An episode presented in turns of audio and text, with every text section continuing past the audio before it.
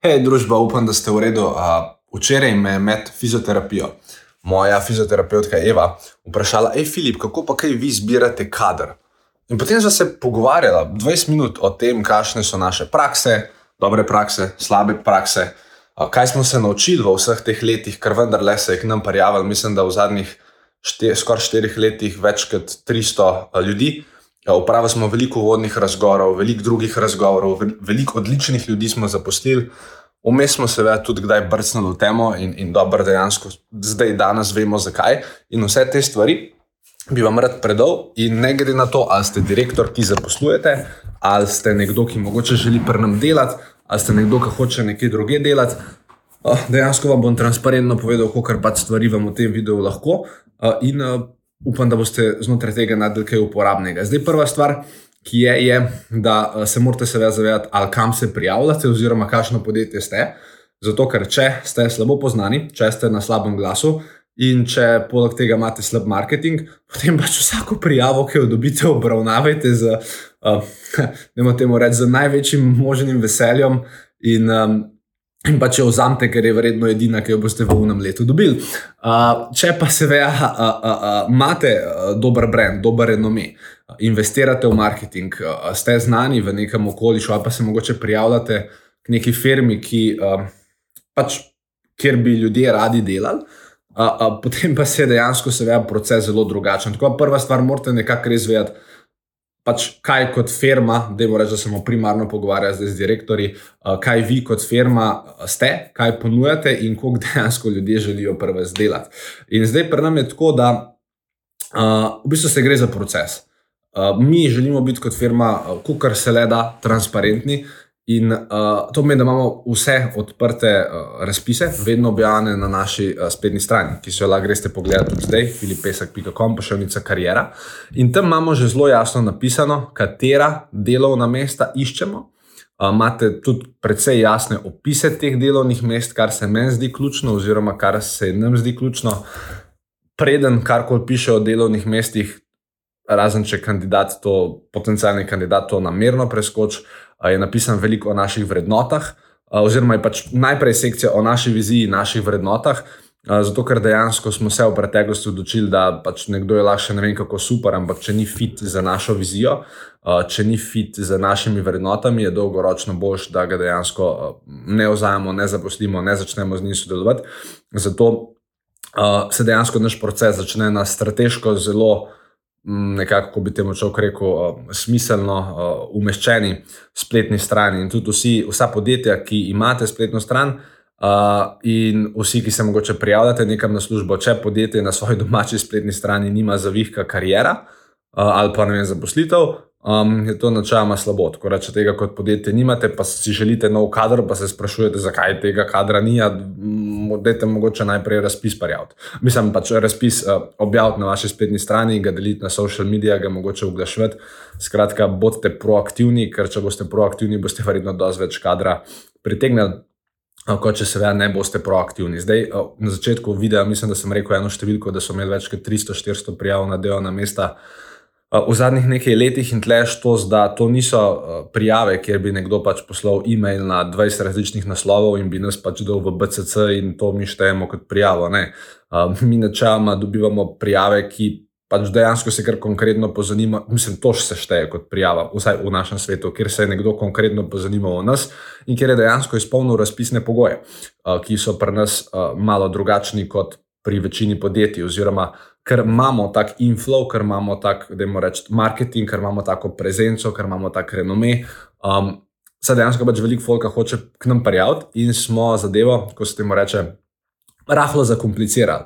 Uh, z namenom, da pač dobimo čim bolj resne prijave, uh, oziroma da lahko uh, že zelo hitro, vsaj tako po feelingu, ocenimo, koga je pametno povabiti na uvodni razgovor in koga ne. In dejansko, kaj to pomeni v praksi, ljudje, ki se k nam prijavljajo, piše lepo na filipesek.com, pošiljka karijera, bla, bla, bla, bla, bla, bla, vizija, vrednote, opis delovnega mesta, kaj dobite, kaj ne dobite, la, la, la, la, la, la in pa spori, kako se prijavim. In piše, hej, če se želiš prijaviti, torej na ta mail, pošli. Uh, Svoj CV, ok, to mislim, da je neka redna praksa. Ampak druga stvar, ki tam piše, je, da um, posnami 30 do 60 sekundni video, v katerem se predstavi, oziroma se pač po domače rečeno prodaj. Uh, in uh, ko enkrat vidiš osebo prek videa, ko začutiš njeno energijo, ko vidiš, kako ta oseba komunicira, artikulira. Uh, dobiš že zelo veliko namigov za to, kdo je res mogoče tisti fit-fit za uvodni razgovor, pa kdo mogoče niti ne, ali pa koga mogoče sam po telefonu pokličemo, pa mogoče še tam dobimo kakšen feedback. Vem, da je lahko to v določenih primerih neupravičeno, ker mogoče nekdo bolj vajan kamere kot drug, ampak um, mi tukaj ne gledamo zdaj, koliko je nekdo, um, ne pa, kot temu zdaj človek rekel, pa a, a, a, a, a nekdo vmes ni zdaj slov ali je zdaj slov, ni v tem fora, sam pač nekdo, ki točno ve, kaj hoče, ima tisto iskrico v očeh. Um, se zna pač kot človek nekako artikulirati, zdaj ali pred kamero, ali ne zna nekako artikulirati, kakšno dodano vrednost on prinaša k nam potencialno. Tako da ta video nas je res rešil že uh, ogromno krat. In če imate močen marketing, uh, push, če imate dober, uh, da imate temu reči, ne pull, ne push, pull.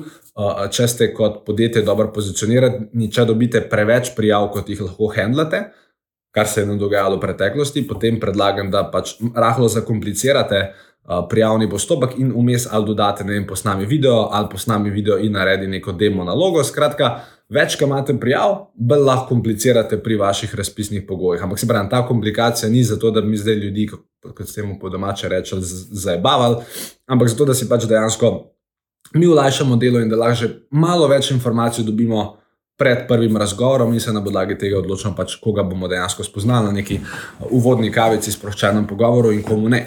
Uh, in, in, in, koga ne. No, in potem dejansko sledi ta uvodni razgovor, um, ki je pri nas res, res zelo sproščen, kdorkoli je tukaj bil, vam lahko uh, dejansko to pove. Seveda imamo neka strukturirana vprašanja, čez katera gremo, seveda imamo nek proces. Uh, zadnje pol leta na teh uvodnih razgovorih, glede na to, da govorimo o nekem 18-članskem uh, kolektivu, uh, nisem več prisoten jaz, torej te uvodne razgovore delata Sara, solasnica podjetja in uh, moja desna roka Tjaša.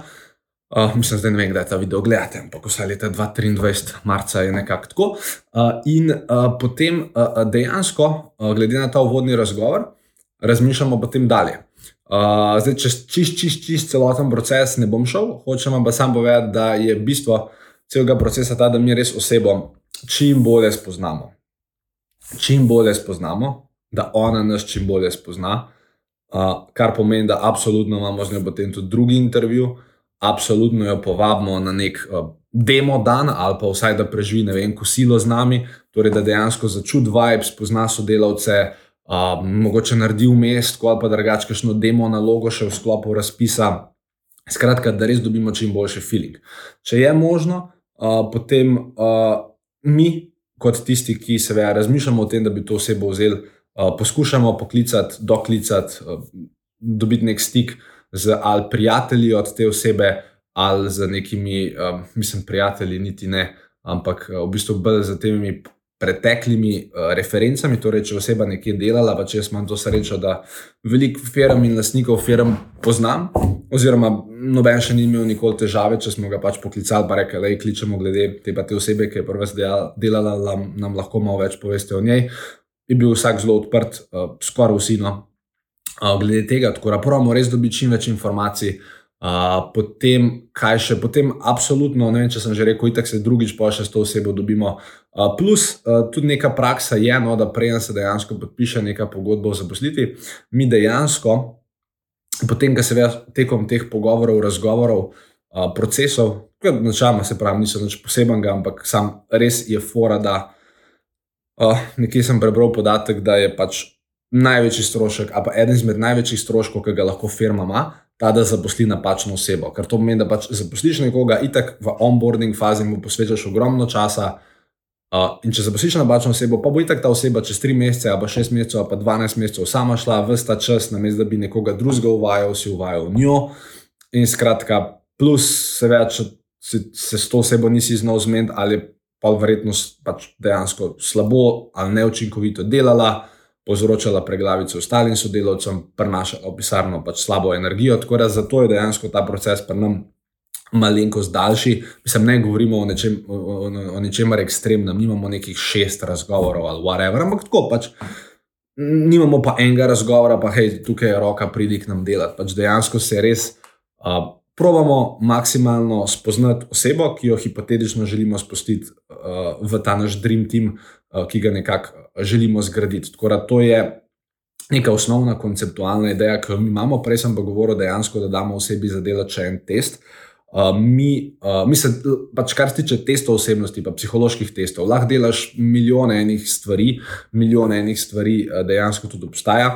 Uh, kar nam pomaga, je, da ko ugotovimo, kam, na katero funkcijo ali pa katero kariero znotraj naše firme se neka oseba želi, je seveda tudi na nas potem, da pač res uh, zagotovimo, da je ta oseba karakterno in osebnostno fit za tisto neko funkcijo, uh, in tudi, uh, da pač uh, mi, kot tisti, ki bomo to osebo onboardali, ki jo bomo mentorirali, da vemo nekako, kakšna osebnost je, kaj so njeni res plusi, plusi, minusi, uh, oziroma hočemo pač. Čim več zvedeti o tej osebi. In seveda ti lahko z osebo govoriš ogromno časa, uh, ampak enih stvari enostavno ne boš ugotovil. Zato mi nekako mi imamo tisti test osebnosti, ki osebo razvrsti v eno izmed štirih barov, to je tudi drugač Iza Login, torej uh, ustanoviteljica uh, firme Outfit 7 oziroma Talking Tom, pa vseh teh brendov, ki tja pašajo, ki je bila vmes prodana za eno milijardo ne, evrov oziroma dolarjev, ne, mislim, evrov ali dolarjev, vse je približno isto. Um, uh, tudi ona je dejansko v svoji knjigi govorila, da dejansko so imeli vsi. Uh, v firmi narejen ta test, in da so se tudi, pač, da mislim, da je celo vsak, to zdaj ne vem, to nisem zihar, ampak da je celo vsak nosil kartico s tem, uh, v katero kategorijo ljudi on spada. Torej, neka osnovna teorija je zeleni, rdeči, rumeni in pa modri, pa imaš pa še v bistvu hibride, torej določene ljudi, ki pač imajo. Ene barve, pa še druge barve, pa še tretje barve, ene, ki imajo eno in drugo barvo. Skratka, bistvo je samo tem, da ugotoviš, kdo je dejansko bolj uh, tak pušč človek uh, kot jaz. Uh, tem pač ljudem se načela reči rdeči ljudje, uh, ki uh, dejansko uh, so zelo samoinicijativni, uh, zelo hitri, uh, zelo ne marajo delati z nekom, ki pač počasi funkcionira, razmišlja, ki si rado vzame čas. To, to, to so tudi ljudje, ki se včasih zelo impulzivno odločajo, malenkost premalo analitično, ampak ljudje, ki so overall pač let's do it. Um, uh, Pomaž druge ljudi, um, rumeni ljudje. Uh, mislim, da bom zdaj kaj dosti tem razlagal. Vse mislim, da je to. Um, ne vem, ne, ne, ne, ne, ne točno, kako se temu reče, ampak sam fajn je, oziroma nam se zdi fajn, da osebo še v bistvu na tak način spoznamo, to sledi enkrat med prvim in drugim razgovorom, ali pa nekje med drugim razgovorom, pa dejansko pogodbo o sodelovanju oziroma zaposlitvi. A, tako da to je nek ta uh, naš proces. Zdaj, kaj znotraj tega uh, jaz opažam, oziroma kaj. Um, sem hotel, zakaj sem hotel ta video narediti, prvič, da transparentno pač povem, kako te stvari pri nas potekajo, ker ali veliko mogoče kandidatov to zanima, ali veliko pač ljudi, ki nas spremljajo, ali mogoče veliko ljudi razmišlja, kako bi oni lahko to implementirali v svoje podjetje. Ampak kar se meni tukaj zdi najbolj ključno, uh, je to, da bolj transparenten kot bo ta proces lahko, uh, bolje dejansko bo za vse upletene. In tako kot nekako v mogoče sami zvezi, I guess. Um, bolj kot boste postavili nekih direktnih vprašanj, bož bo. Uh, če ste kandidat, če vas nekaj res matra, če vas nekaj res skrbi, vprašajte to. Če ste delodajalec in vas nekaj glede na zgodovino uh, zaposlitve te osebe nekaj matra, ali pa upaste med intervjujem nekaj, kar pač vam je čuden, vprašajte. Torej, komunicirajte, sprašujte, ker vsega, kar ne vprašate, vas lahko, seveda, pač nekaj kasneje, uh, kot se temu reče, pač udari uh, po glavi, tako ali kot v zaposlenega, ali kot v delodajalca. Uh, in mislim, da je neka osnova uh, vsega skupaj ta, no, da pač. Nihče ni velikih stvari v življenju naredil sam, vsi so za to rabili ekipo. Uh, in uh, tisti, ki ponujate dejansko zaposlitev, um, pač zgradite to hudo ekipo, in tisti, ki iščete neke karijere uh, in stvari, uh, vedite, da je ogromno zelo, zelo, zelo uspešnih ljudi na svetu, tistih, ki so ne delali zase, ampak najdel firmo, kjer so si lahko ustvarjali kariero in potem so znotraj te firme ali vodili razne divizije. Ali pač imeli neke večje odgovornosti. Jaz sem zadnjič v bistvu na enem dogodku rekel, da če bi jaz danes mogel štartati nekaj iz nule, ne bi šel delati svoje firme, ker mislim, da je to pač res stresno, zahtevno, pač eno zelo veliko odgovornost nosiš. Ampak da bi mogoče rajš za znanje, ki ga imam zdaj. Torej, če, če bi me nekdo vprašal, aj Filip, za znanje, ki ga ima zdaj, bi šel delati eno firmo ali bi se nekam ušunil, bi se raj nekam ušunil. Bi raj najdel firmo, ki dela vem, od pol milijona do, štir, do deset milijonov prometa, pa bi rekel, aj to znam, a sem lahko prvem za eno leto. Plačite mi, kar hočete, ampak če v tem enem letu naredim to, pa to, pa to, pa to, pa to, pa to, pa se lahko pogovarjamo o takem, pa takem, pa takem, pa takem delu. In potem, ne zdaj, a tem delu, ki pač pomeni, da postaneš tam vodja neke, se pravi, neke, neke divizije oddelka, ali to pomeni, da dobiš nek procent od revenue lifta, ki si ga pripeljal v firmo. Skratka, um, ja, biti podjetnik je zanimiva in zabavna stvar, ampak graditi podjetje z nule je pa. Uh, je pa pač res stresno. In sem pač full vesel, da kljub temu, da smo mi to vse nekako zgradili z nule uh, pred leti, da, da imamo v bistvu full uredu ekipo uh, in, da, um, in da dejansko uh, nam rata vedno bolje zbirati uh, dober kader. In mislim, da nam to uspeva zaradi nekih procesov, ki jih imamo postavljenih, in zaradi tega, ker si res probamo, oziroma želimo za vsakega vzeti nek konkreten čas in ga transparentno vprašati stvari. Zdaj pa mislim, da je ta moj video zgubo rdečo nit. Jaz sem nekako te stvari, ki sem jih povedal danes, povedal tudi moji fizioterapeutki Evi. Njen odgovor je bil: wow, kako kul, cool, kako super, full fine, da se toliko ljudi poglobite. Um, tako da upam, da ste nek podoben občutek dobili danes tudi vi. Oziroma, če ste direktor ali pa lasnik podjetja, zvejali nekaj koristnega, kar lahko um, prenesete v, v, v svoj posel. Uh, vabljeni, kot vedno, na filipesa.com, še enkrat karijera, jeden pa zdaj dela, torej 15 do 7. Ajde, čau.